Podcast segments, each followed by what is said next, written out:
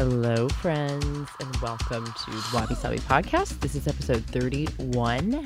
I have a very special guest today. She she sounds exactly like me. You're not going to be able to tell who's talking. Well, if you get closer to the mic, people might be able to tell us apart. Um, my big sister Jenni, Jenni G, Jenni Gwizdowski, Jenni Kumai Gwizdowski, um, grew up with me here in San Diego, California, and we're both home for the holiday. And I thought that she'd be an awesome guest because I look up to Jenni, and she's one of the very few women that I actually look up to. Um, she started her own business many years ago in London. So, for those of you looking for inspiration, and if you feel stuck and you're like, just feeling like you don't know what to do next with your life, I brought my sister on as a gift for all of us this holiday because she has navigated her way not only to entrepreneurship on her own, but she's doing it in another country. So if you think that you have it shitty, you don't. so, Jenni, tell us a little bit about your journey. Maybe a lot of our listeners are a little bit stuck, and especially with New Year's around the corner. What kind of inspo or goals or sort of what kind of advice would you give to young girls who want to start their own business like you did successfully? Um, so I run, for those of you who don't know me, and a lot of you don't, um, I run the London Bike Kitchen. It's a DIY bike workshop in London. We've been going for six and a half years now. We teach people how to fix their own bikes through classes, drop in sessions. Uh, we do a women and gender variant night twice a month. And the whole goal is to get more people riding bikes. And the idea is that if you understand the way your bike works, then the less afraid you are going to be of it and more likely to ride it and take care of it and get other people jazzed about it. Uh, I definitely wasn't always into bikes. We grew up here riding around and it was quite fun. But, you know, the minute you turn 15, you're like, I'm in a car. Fuck fuck this bicycle. and then dad went and rode our bikes to get away from teenage girls. Um, Did he do that? Oh, I didn't yeah. even notice. Well, I mean, oh yeah. that's because I was too busy terrorizing him or not even realizing that I was. Yeah. Um so like when you're thinking about what you should be doing with your life, you just you don't know where inspiration's going to come from. Like I rediscovered the bike when I um I did the jet program when I was 23, 24, went Yeah. to Japan to quote unquote teach English. And my school gave me a bike to get around and I was like, "What the fuck is this?" Am I allowed to curse? Yeah, of course. Okay. It's me, dude. Um, you know, See, Jenni doesn't even know. Jenni doesn't know how deep like- we've gone already. Yeah. um. So, I started riding the bike, and then it was like, oh wow, this is really fun. You know, it's your own mode of transport. You're not on anyone's clock, but your own. You get exercise. You're outside. You can do it with friends. You can do it alone. It's cheap. Um, and it's good for the environment. So it started just become this thing in my life that was like this is a no-brainer. I don't know why more people don't ride this or you know ride a bicycle and it turns out you know in Japan the people's people are really chill so you don't have to worry about getting killed whereas here and especially in western countries so it's like Thank God. yeah um so in But in Western culture, you have to worry about getting killed. Oh yeah, cars, drivers, they're you know, they're texting on their phones and so yeah. it prevents a lot of people from getting on a bicycle cuz they know people are not paying attention and they might get killed. So it and it's but it's just weird cuz it's only America, Australia, and the United Kingdom um, where you have these major issues with between drivers and cyclists, whereas in continental Europe and Japan, for example, um, people are really chill with each other. Like the, there's a different psychology on the road, but that's a completely different discussion to have. Um, anyways, I over the years then after living in Japan Mm-hmm. started really the bike just became a part of my life. But then when I moved to London, um, And how many years ago was your move to London? ten. So 10 years ago, Jenni moved from Japan to London. So, and she grew up here in San Diego and went to Berkeley and NorCal.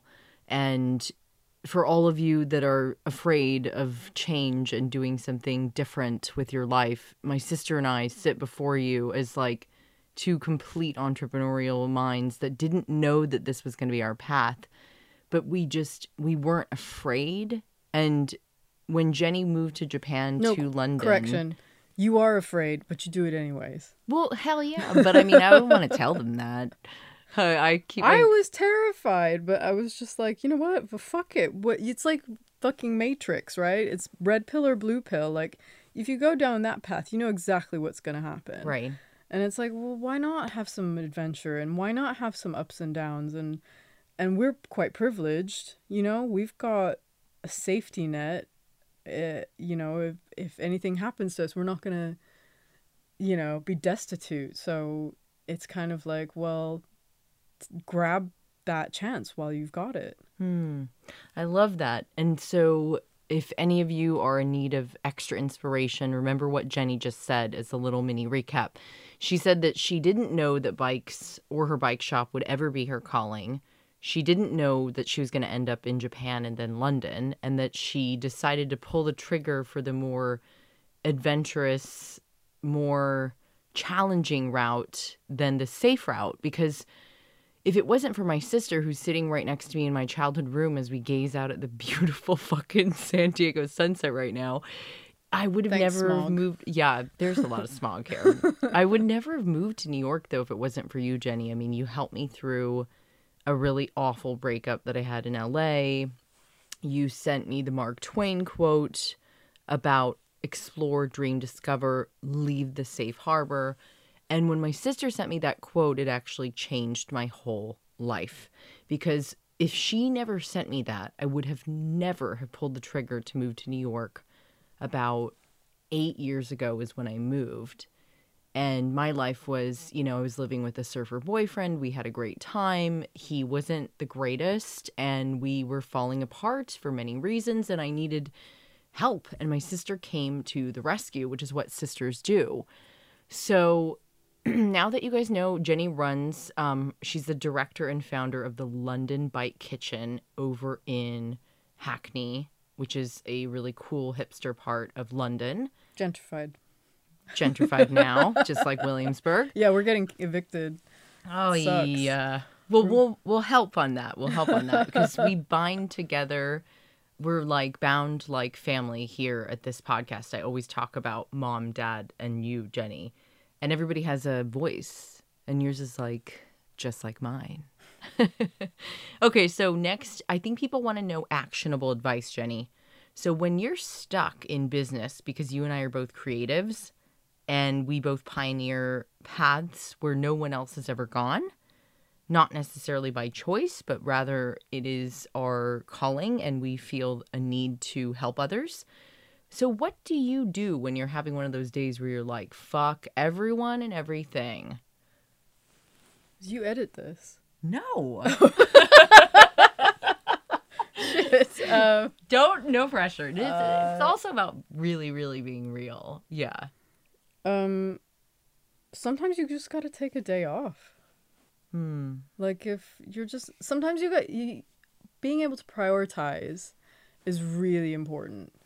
And knowing like if you've got certain deadlines coming up and things that have to happen like you know, there's like boring shit like um it's called HMRC in the UK. Uh I guess the equivalent here is Inland Revenue IRS. Like you got to do your The taxes. Internal Revenue Internal Service, revenue, yeah. not inland revenue. Um that you have to do that stuff. And it's so awful that I've struggled the first six years basically doing it myself and then finally this year we just said we need a bookkeeper. We have to. Like i can't keep doing this on my own. It's holding me back from being able to do the things i do want to do. Mm-hmm. and then it was the greatest decision i ever made ever. Like it was a huge load lifted off my back. I felt like better about doing work. And so sometimes it's like it was worth the investment. Like even though we're we're paying more money now to get and turns out we we hired a bookkeeper who's also a mechanic. And um that's pretty hard to find. Hmm. so it's just been amazing. And he's definitely part of the family now. And like you just have to be able to prioritize. You need to be able to know when to invest time and money into something if you know that the return is going to be greater. Mm-hmm. um but at the same time like you can't just do keep doing the fun stuff. Like you really need to balance. Like it's weird because i got into this business to teach people but i actually don't teach much anymore. I do i do it once a week now Hmm. and a lot of it is spent running the actual business. Like um you you do everything. You do the marketing you do the admin you do the um, customer service you do the finance you do you know you're you're the octopus juggling all these plates and like sometimes plates are gonna break. Like you just ha- and you have to accept that. That's fine. Mm. like nobody died. It's Yeah. okay. And like people are gonna get angry. You can't make everyone happy. Like it's just gonna happen. And like that's another thing to come to terms with. Like we get so many like five star google reviews and then you get the one one star review That and you're like shit. "Ah." Always. I fucking hate that person too. We talk about that all the time. Like there are 500 good reviews on this pod. but why why don't do we focus so know. much on the negative know. you know it's really hard It's hard awful. I it's know. really hard I'm still reeling off of some some older stuff. It's so hard too because a friend recently told me he's like the the best thing for you to do is is no longer sorry guys, but he said no longer tell people to suck a bag of D's. He's like the better thing to do is just to not let those people bother you. Like to the point where if you ran into that person at a party and they said, "Oh, you know, so what do you really think about me?" you would look at them and say, "I think nothing about you." like i mm. don't acknowledge what you've said about me that's not true number one that's slander number two and number three is dishonest and not it's it's just why give people like facebook gives people a platform to say awful things about good people all day long? And it's like i don't understand those people. And i'm with you jenni. Like i focus on like this book that I wrote for our family, like the Kinsky Wellness book, somebody tore it apart and said like these things about the photos or whatever, and I was like, "Yo, dude," I was like, "This is a book that's like, it's like a legacy read when my, you know, when Bachan was passing away. Like, what could we capture that would help other mm. people?" And it was a family affair, the whole thing, and and the person just has no idea when they're writing this Amazon review that they're not only hurting the artist, but they're hurting the entire family and the project and the entire editorial team and publishing team that went behind this. And so I don't think people that listen to this pod are these kinds of people, but what Jenni and I are trying to say is is that we're just like you. And no matter what we do, if it's say 100% good, people are still going to tear you apart, wabi sabi. Like it's all good. And like you said, you can't make that one angry person happy. Yeah. If anything, it just means you're more real because your product is not meant for everyone. Hmm. So just make peace with that. Okay, so in actionable advice, Jenni, if you're having one of those days um, where you can't handle or you're struggling, Jenni was saying take a day off. Also, know when to hire help in the right places, which is her bookkeeper.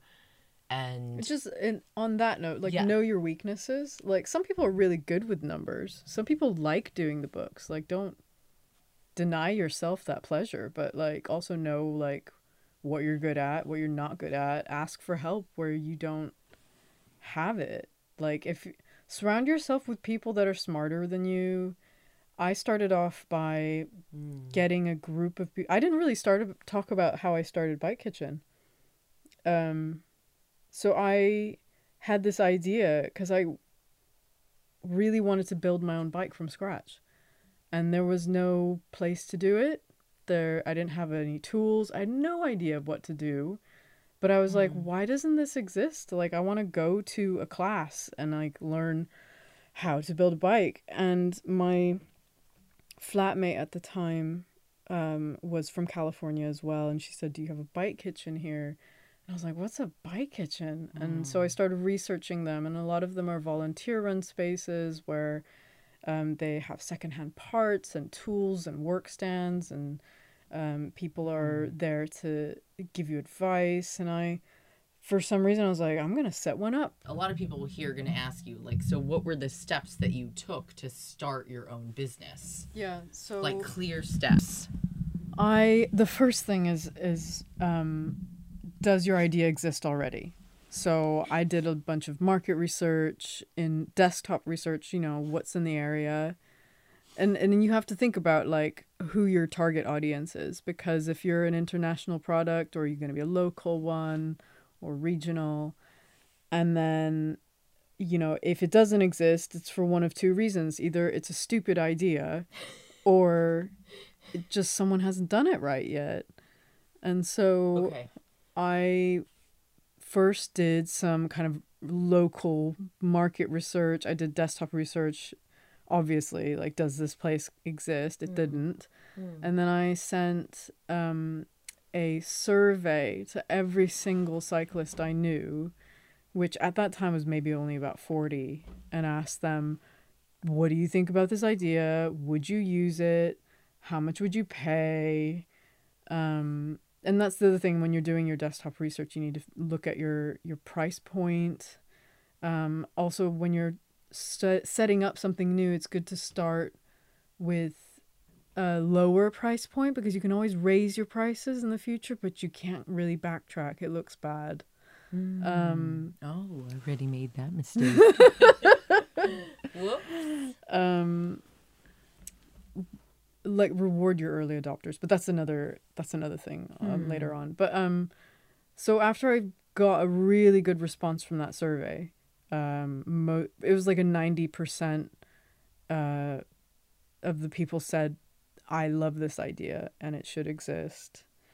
And then from there, I started um, kind of researching other bike shops in the area and others um, kind of they're called open workshops.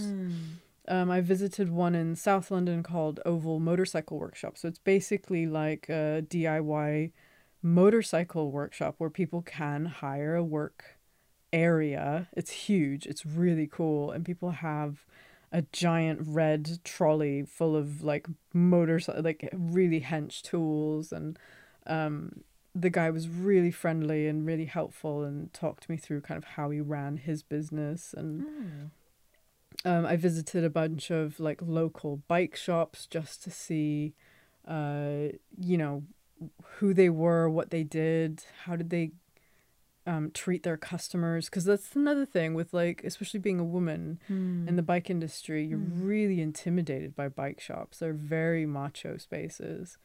Um, so I was trying to find out kind of like, well, what's there and why isn't that working? Um, and then I I applied for a grant then with the what London Cycling Campaign, which is like an advocacy group, and they were doing this grant scheme for bike projects in London, and I pitched this idea and I basically got it. So I got five grand for tools, um, and that also made me go, oh shit, like I actually have to do this now because somebody's giving me money.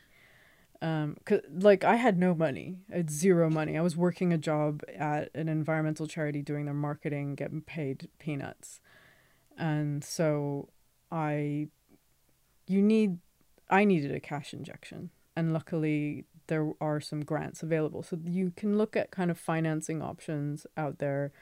Because I had no money and I had no clout, I didn't want to take out a loan. Um, and then I, luckily, I was looking for a space in order to do this type of workshop. And on my cycle route to work, I kept noticing this kind of empty parade of shops. And so I still remember the day when I um I had like searched online to find out who's the landlord. Um, They did not want to be found. I had to go to the land registry and dig up their name, and they're just their name existed only. Like there was no website, no phone number. Um, and I remember the day when I was cycling past, and I was like, why don't I just ask the shop one of the shopkeepers there? And I did, and he was like, yeah, yeah, I'll ask the landlord for you. And it worked because then I got a meeting with the landlord and they liked the idea so much that they gave me the first year of rent for free. Hmm. And again, like that, I would not have been able to open if it wasn't for that. No hmm. way. Because the idea was so new to everyone. And, and also, I wasn't a bike mechanic. Like, I didn't know anything about bikes. I just had this idea. And so the first year was a lot just mistakes. Oh god, constant mistakes. Like testing, testing, testing. Does this work? No, let's try this and like Right. um so I did go and get like my mechanic uh level 2 training before we opened. Um which helped, but that was the tip of the iceberg. Like being a mechanic is actually all about experience. Um it's not about knowledge Yeah. and um we just like I said, I didn't know anyone in the industry and so I kind of the first cohort of people I started working with yeah. made some poor choices. Um luckily it didn't hinder or destroy the entire project, but it came close because of one person in particular, one mechanic in particular, who was taking advantage of the fact that I was pretty nice and Oh, I didn't yeah. really know what I was the doing. Getting taken advantage of because you're nice club.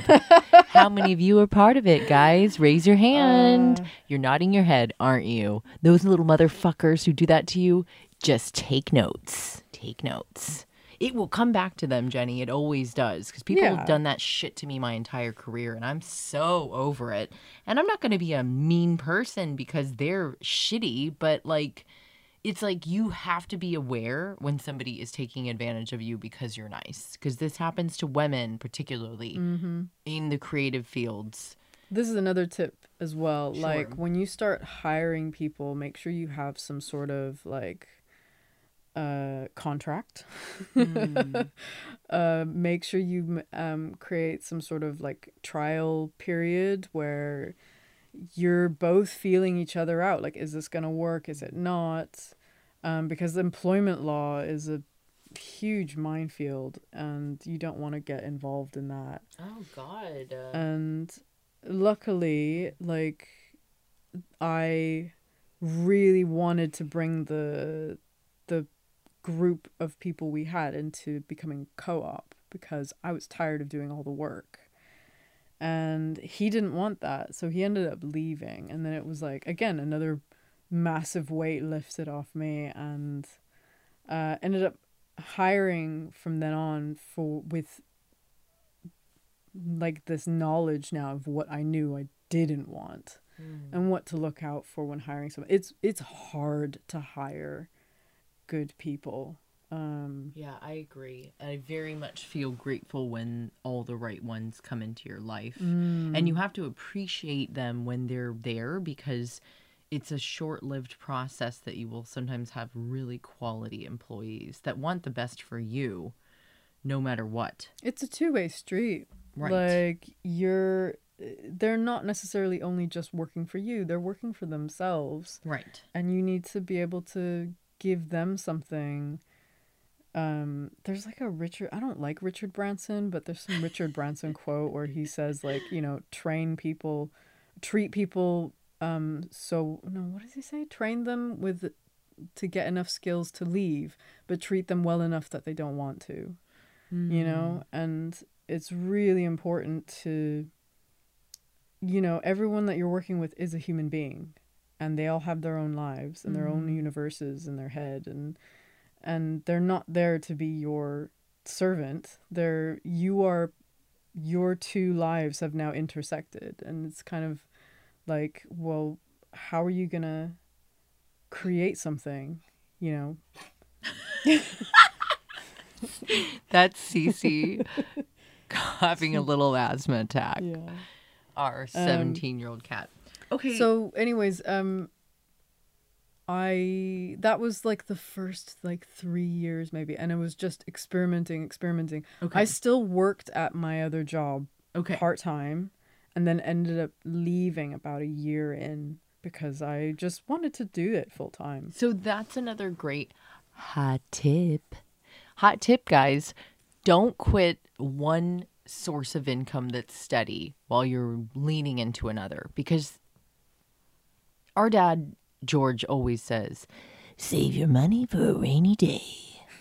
And it's, It's good. always Yeah, raining. it's always raining in London apparently, and it's shit is it's just shitty in New York. And you have to know you have to be smart. You really do. And Jenni and I were raised by a nuclear auditor father and a Japanese language school teacher, which makes neither of us business people. Like, neither of us went to business school. Jenni went to Berkeley. I went to Long Beach State. We both um, studied communications. We both were really good with people. We both are very multicultural girls who are open minded and we both watched our parents be of service to others their whole life and also take work very serious. And so maybe that was a different way of immigrant parents showing their kids that you could do and be and live and dream anything you wanted.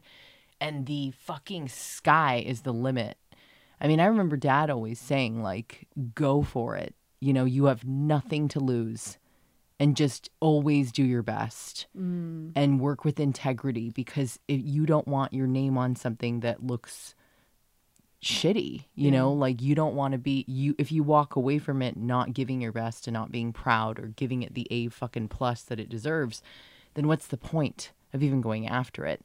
So But you also need to find balance because I I think because of those first three years being really four years being really tough, like I almost killed myself.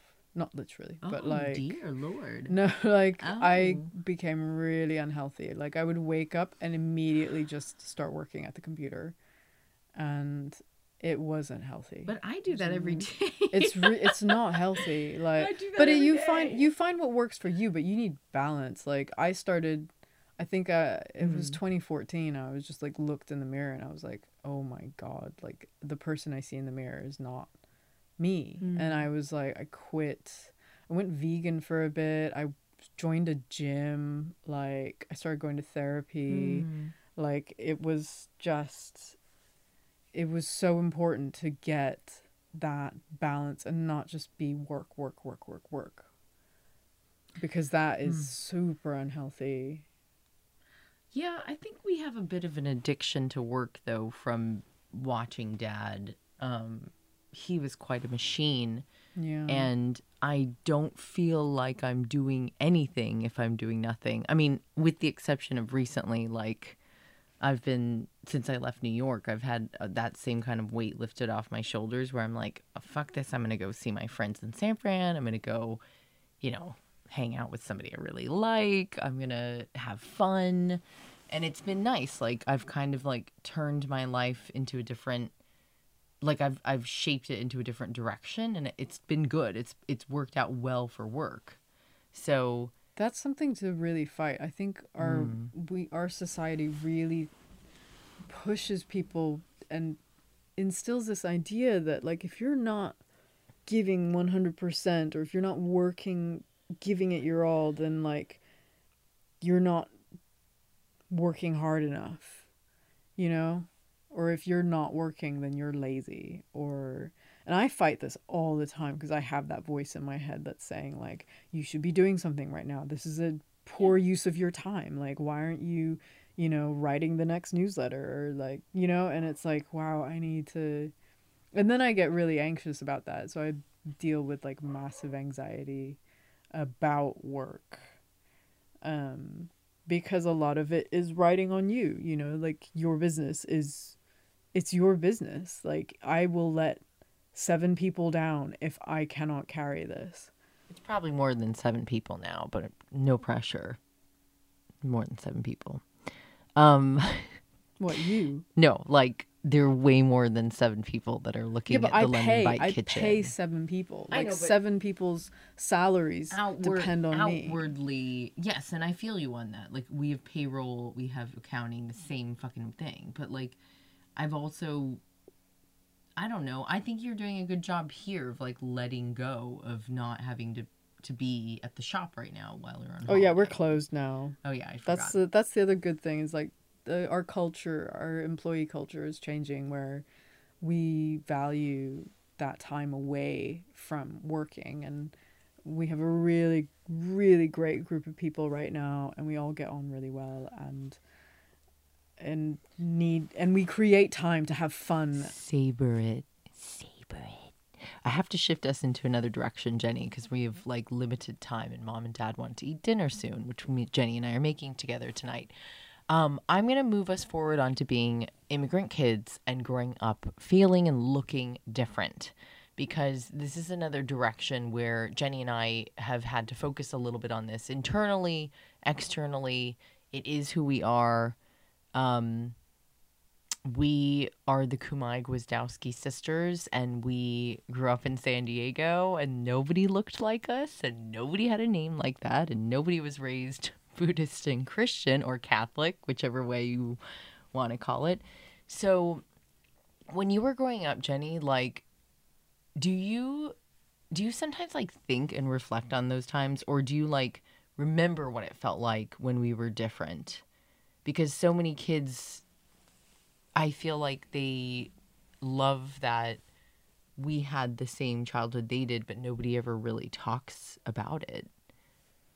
Um, I remember, and and this is getting deep here. Like I remember hating who I was because I didn't look like any of the white kids. You know, and it's really shitty. Like that's the power of media. I think that's one of the reasons why I went into media studies was because it was like, what is this thing that has so much power over us?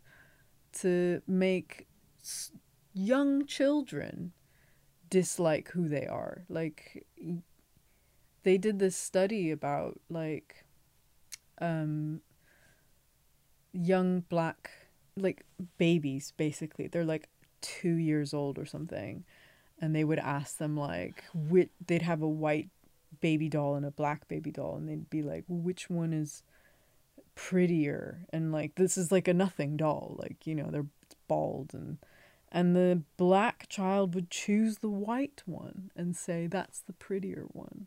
And it's like jesus christ like what are we doing to ourselves? Like i remember just not wanting to bring any attention to myself at school. Like i was just really shy and was like just keep working get out of this. Like and i don't know if i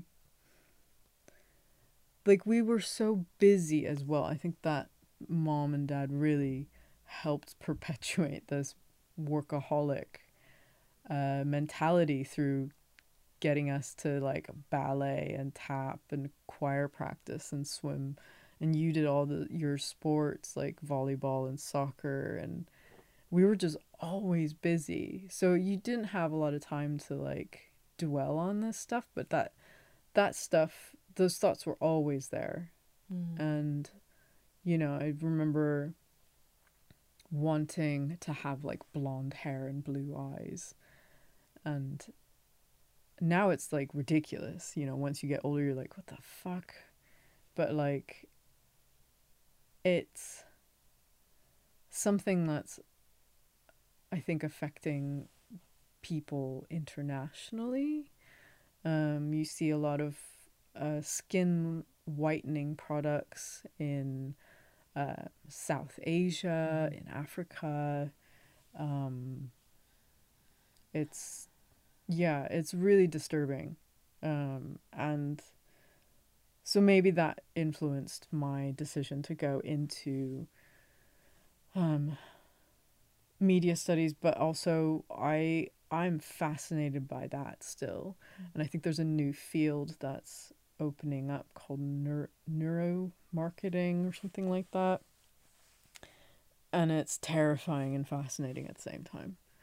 It's like the it's the idea that marketing can use psychology um, quite uh, well in order to influence people's not only their buying choices but in anything they consume and you know that's media that's all the social media that we're on that's the tv that we watch um mm.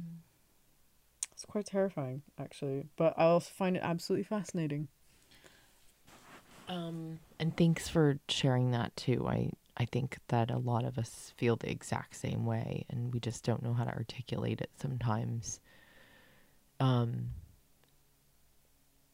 I cried a lot while writing the new book. Mm. Probably didn't tell you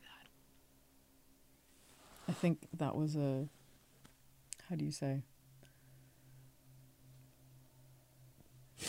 What's the right word? It was a cathartic. Like cathar- I was gonna say yeah. it was you were cleansing, you were getting everything out. But we have it so good now that um, when you write about the past, it puts a lot into perspective of like how good you have it after all, you know. But I feel the same as you. Um, maybe if there's like a young girl out there that feels the same way as us, like, what would you tell her so that she knows that things are going to get better?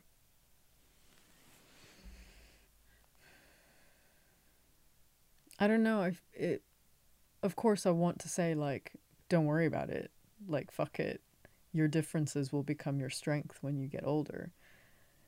But kids are so cruel when you're growing up. Like, no one should be uh, un- under that kind of pressure from that young an age. But at the same time, it's like we can't shelter the kids. And and then there's the I'm not arguing this, but I'm just bringing it up as a point that like a lot of art and a lot of beauty comes from pain.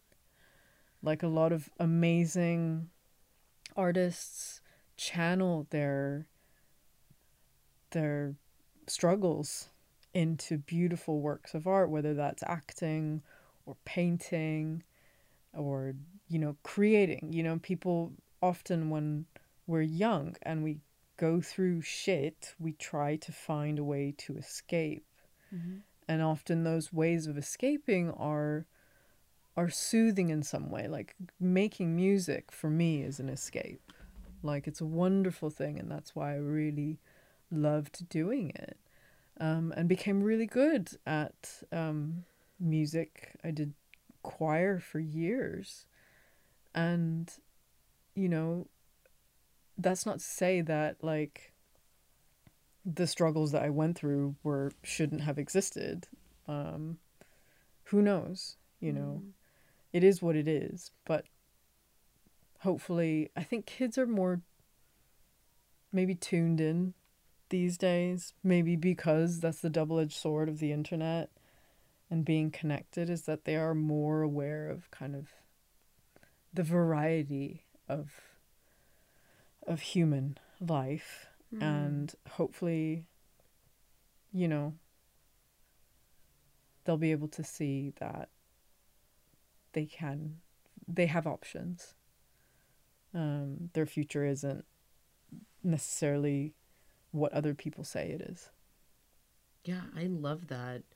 And that's why excuse me while I blow my nose.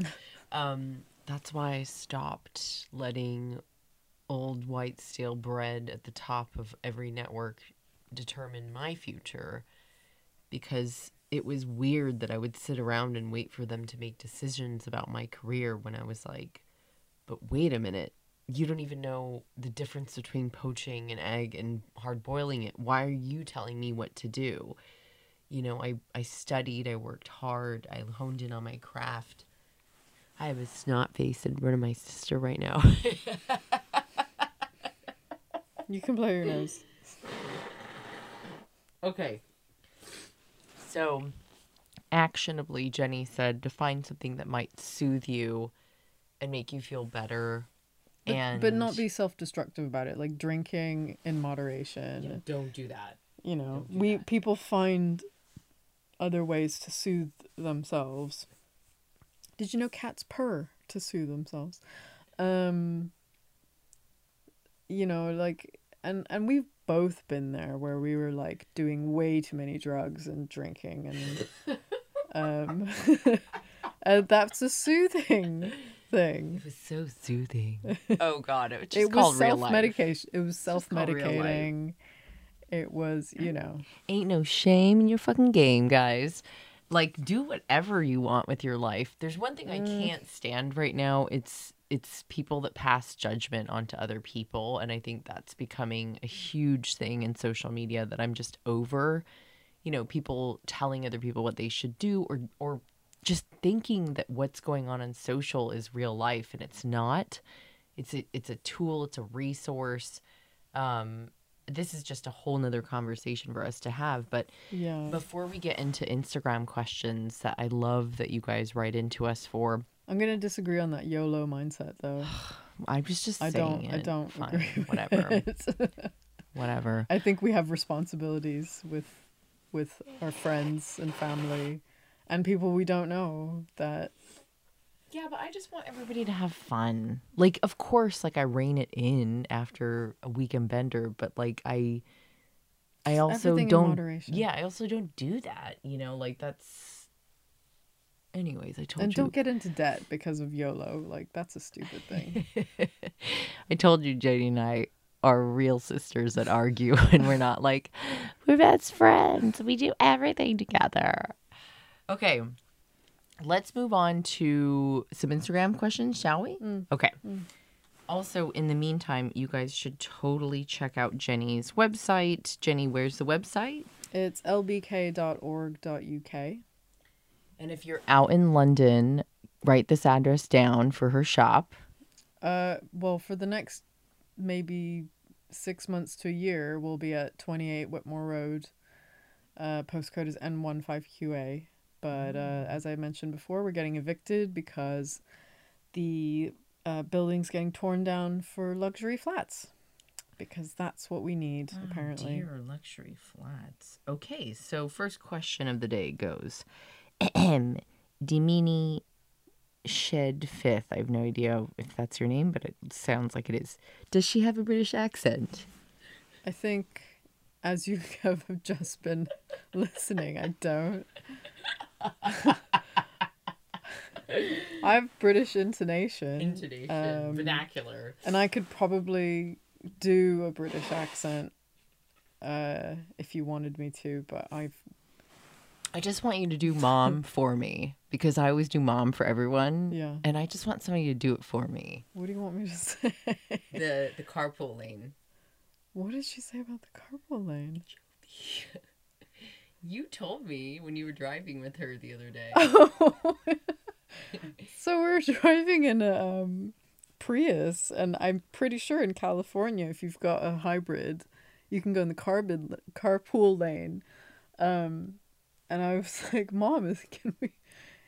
It says HOV. Like, what does that mean? And she's like, "I don't know what HOV is.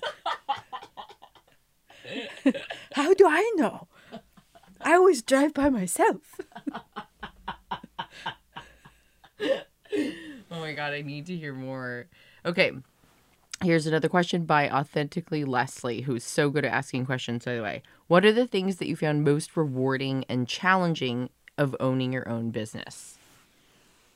I mean, the rewarding bit is you are your own boss, and the challenging bit is uh, you are your own boss. So you are your own taskmaster. You can't, you have to set your goals, you have to set um, your work schedule.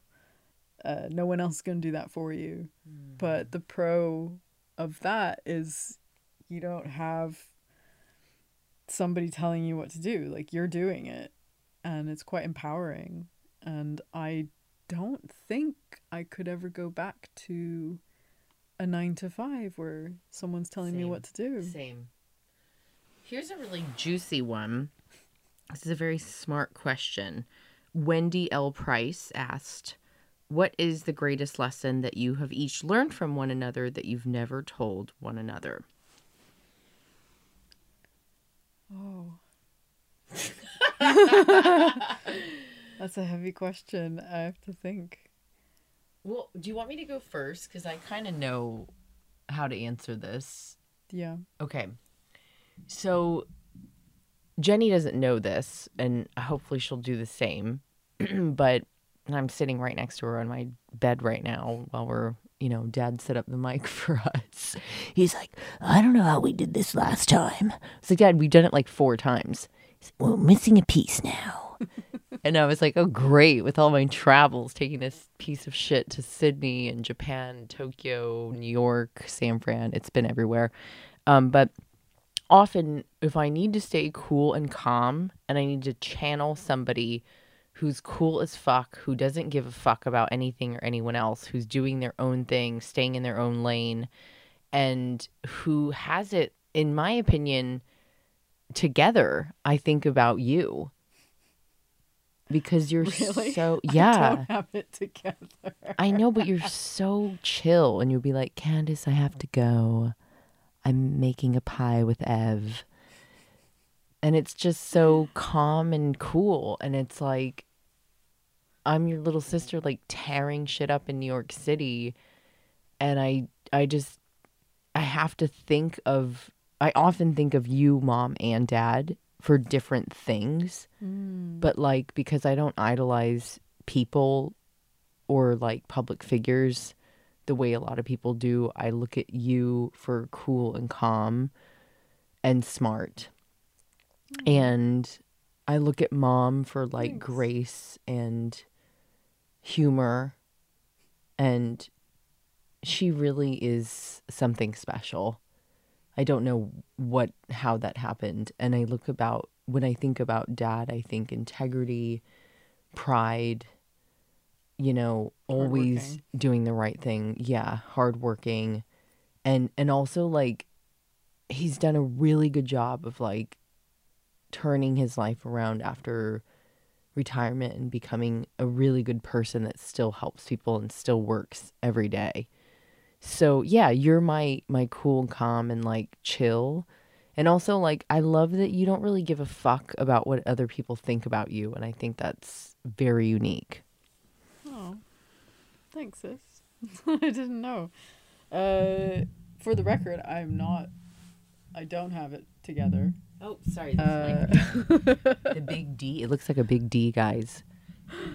um, I I think I've I have told you this before, but uh, when I have to actually channel working really hard and like just getting shit done, I think of you because your work ethic is. I don't know anyone who works harder than you. Like you put your heart and soul into everything you do, and it's quite admirable. Thanks, Jenni. Do you think it has anything to do with like like how bad I was and like feeling like maybe I wanted to like make up for it? Cuz sometimes I don't even know why I do that. No, I think that's just who you are, the kind of person you are. You don't do things half assed. Yeah, it's been gnarly. Okay. Good question, Wendy Price. Okay, also a few more questions ki- came in and then we're going to wrap out. So, mm, somebody asked who's the remix of this song by? Okay, Al um, Capuana. Capo Capona, I think it is, who is my friend in Hawaii, wrote, I'm raising two girls, ages two and five. How did your parents encourage your badassness? And I think she what she's saying is that she'd love for them to grow up that way as well. I don't know. What do you think they did? They made us do loads of shit. Like, we had to go to summer school all the time. Hmm. Like, we were always learning, we were always doing stuff. Mom cooked every single night, and only on Fridays we had kid cuisine. When mom went to Japanese school, Yeah. we'd have the microwavable meals. I think they always said, like, you can do anything, you can be anything. And they meant it. And they meant it. Yeah. They were sincere. And they didn't um they weren't like coddling parents either. They weren't like No. they weren't like, "Oh, you can't do this, you can't do that." They of course we had like curfew and stuff, but like they pretty much I remember like dyeing my hair black in junior high and they didn't care. I remembered like, you know, putting like blonde streaks in it. They didn't care. Yeah, I remember, like, some of the skirts I wore were really short. but I I got straight A's. I got straight A's, so I don't think mom cared how short my skirt was. uh, apparently that's how you can get by these days, girls. no, that was um, like 20 years ago. Yeah, well, you can still rock them. Um, I also kind of remember like, um, I think looking back at watching how mom treated dad and vice versa, like they didn't really fight. They got along pretty well. They were pretty organized with how they raised us. Mm. Like every everything was just done. Like there wasn't trouble. I was probably the most trouble out of the household. I didn't mean to be, but you know, I I mean well. It's not been easy being this person, but it's it is who I am. Like it is what it is. Like I there's no no changing it. Um They took us to a lot of cultural things as well. Lots of museums. We went camping a lot. Las Vegas. Love that. Fabulous Las Vegas. circus, circus. Oh my god. They would go gambling and drop us off at like Circus Circus and be like, bye. We'll fucking see you like they 24 hours later. And we played They the horse did game. not. Yes, they We did. did, They like- went fucking gambling and they would drop us off. Don't forget that. They were not with us when we played all those games all day. And Jenni and I were addicted to the horse game. It was the rolling ball Yes. game. We were addicted to it. And one year I won these like stuffed animals and we named them Zion and Bryce for Zion and Bryce Canyon. Oh yeah, because we drove there. Yeah, after Vegas we'd do something like cultural at a, Like na- a go see the natural park. Canyon. Yeah. So like that that's the balance, Allie, that I think you've got to have is like give the girls that platform of greatness and then just watch them fly. I think that also like the worrying won't do any good. So mom and dad didn't really show us that they were worried about us like ever. Um and and we were we were honest and and always have been. Like nobody in our family like is dishonest. Everybody's a very like authentic like this is who I am and I think mom and dad also are who they are and they don't give a fuck. Like they really don't. They do their own thing and they always have. Um, but yeah, to have two sisters that are both entre- uh, entrepreneurs, one in London and one in New York, is really unique. And so I think Jenni was the best guest guest we could have had on as our gift for the holidays. Um, and I hope that you guys can tell your sibling maybe something that you admire about them that you didn't know. Um, and before we close out, Jenni, um, where can people find you on Instagram and on the web and your book, How to Build a Bike? Jenni is also an author. Here we go. Fabulous. Uh, London Bike Kitchen is on Twitter and Instagram at LDN Bike Kitchen. Um, I use it. My personal uh, handle is at money underscore melon, but I don't really use it because I feel like it's work. Um, oh, and I do a podcast. If anyone's into cycling, it's a cycling pod. oh, that's right. You tell them about your pod. It's called Wheel Suckers.